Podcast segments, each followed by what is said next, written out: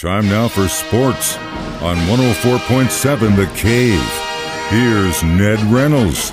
Mike, the intern, Ned Reynolds, in the studio on a Friday morning. We just uh, set up three space heaters to dethaw Ned, and that smile just kind of started to form. So I now, I now I know it's time to go.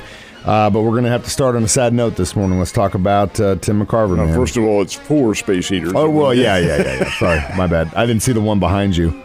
It is sad note uh, because Tim McCarver was a Cardinal, always will be a Cardinal in the hearts of, of many fans. Passed away yesterday at the age of 81. Surprising, no one, at least not I, knew that he had been ill, but he did have heart problems, and evidently it was heart failure that, that caused his demise. But Tim McCarver was a great baseball player. I wouldn't call him a super great ball player because while he is in the Baseball Hall of Fame, it's not for baseball as an active player, but as a broadcaster. 22 seasons with the Cardinals and the Phillies, nine with the Phillies, 12 with the Cardinals, and then a little bit with the Red Sox and the Mets.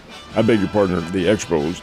But the fact is that Tim McCarver really made his niche teaming with Joe Buck for 18 years on Fox television. They did something like 23 World Series and 20 All Star games, and he was a heck of a baseball analyst. He also did some work on the Cardinals network for, for a while, as would seem reasonable. A good ball player, two-time All-Star. He he was Steve Carlton's designated catcher when Carlton was traded to the Phillies. That's where McCarver already was. And those t- guys teamed up to make the Phillies eventually a contender, not in the early years, but they helped to formulate that team into really what was a pretty strong outfit that won the World Series in 1980. But again, Tim McCarver passing from the scene at 81. Very sad note, and we wish and send our condolences to the entire Cardinals organization. Absolutely. Um, once a cardinal, always a cardinal, in our opinion. Uh, now let's flip it. Not so great news, but at least it wasn't about someone passing. It's more about a company passing on a bill that they can't pay.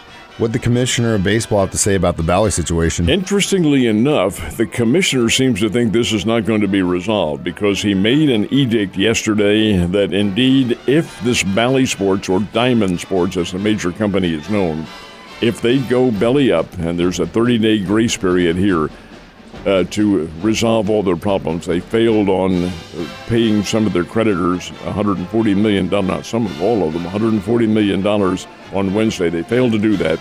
So the commissioner said, All right, we'll give you a 30 day grace period. That's what it is uh, to resolve all the problems. If that doesn't get done and you declare bankruptcy, we're going to step in. We, being Major League Baseball, they will step in and take over the television rights of the 14 teams that are involved in this. That's half of Major League Baseball, virtually half.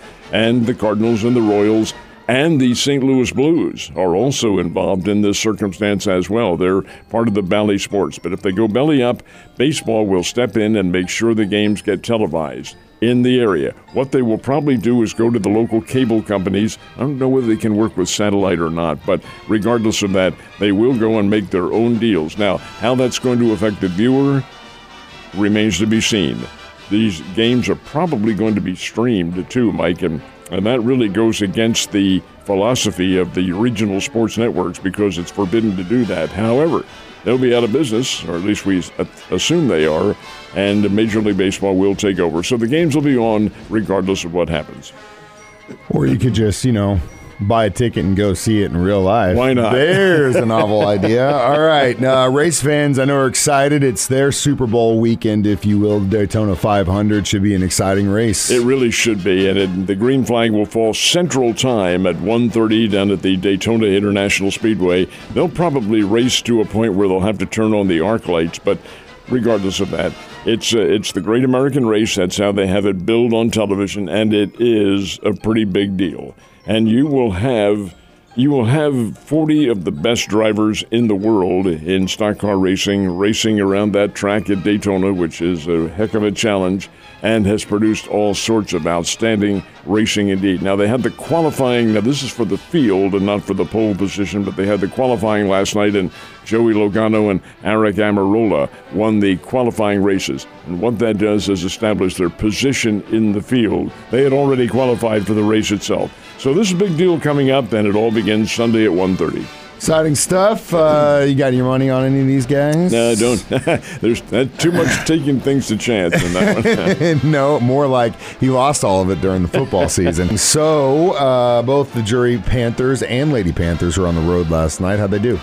They played in Indianapolis, and it's pretty much the same story as always happens, or at least I say always this year. Lady Panthers win. They are now 24 and 1 on the year, beat uh, Indianapolis University 86 to 79, 24 and 1, and that is second in America. This Drury Lady Panthers team, folks, is really, really good and headed for the national playoffs. How far, that remains to be seen. The guys, different story. Indianapolis won by a score of 76 to 65, and the Drury Panthers record now is eight wins and 17 losses. Going to do some recruiting and some improving next year, but be that as it may, a split of a doubleheader in Indianapolis. Not a bad thing at all um, at the end of the day, and uh, and those Lady Panthers, dude. They're, they're looking they're pretty good. damn good, man. Very, very good. Might have another national champion in town. Well, the, they are number two in America. Number one is the only team to beat Drury this year, and that's Ashland. Ashland's in Ohio, and Ashland is in the same regional as Drury. So when they go to the regional playoffs, they're likely to play each other. And Mike, that would be tantamount to the national championship game. It won't be on the record books, but it'll be for realistic purposes what happens in that game, if in fact they do play, would be the, the title game. Pretty incredible stuff. Um, last but not least, we do have some uh, golf going on in LA right now, don't we?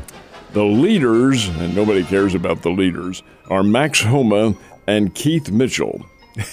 but do you think that's where the media is? Hell no.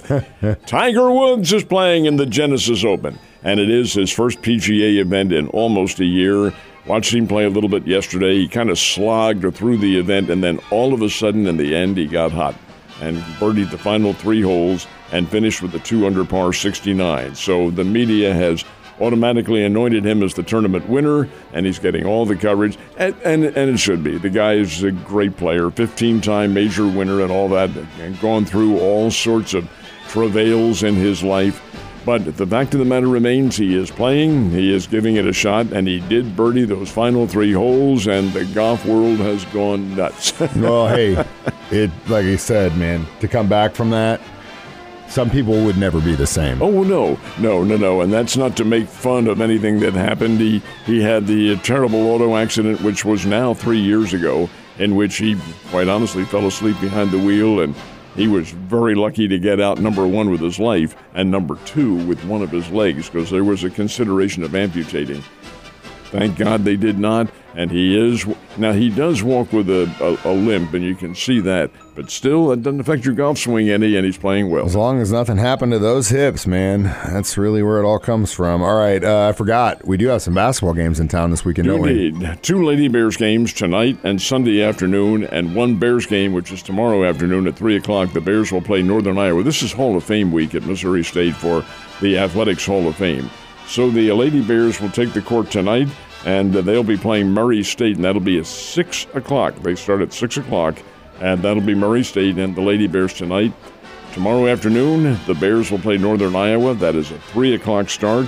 And then on Sunday, the Lady Bears play Belmont, and that'll be at 2 o'clock. So plenty of basketball at the Great Southern Bank Arena. Should be a lot of fun. I know you're going to be posted up there as well, so have a great weekend, sir. And if you look for Ned, buy him a drink. I'll see you on Monday.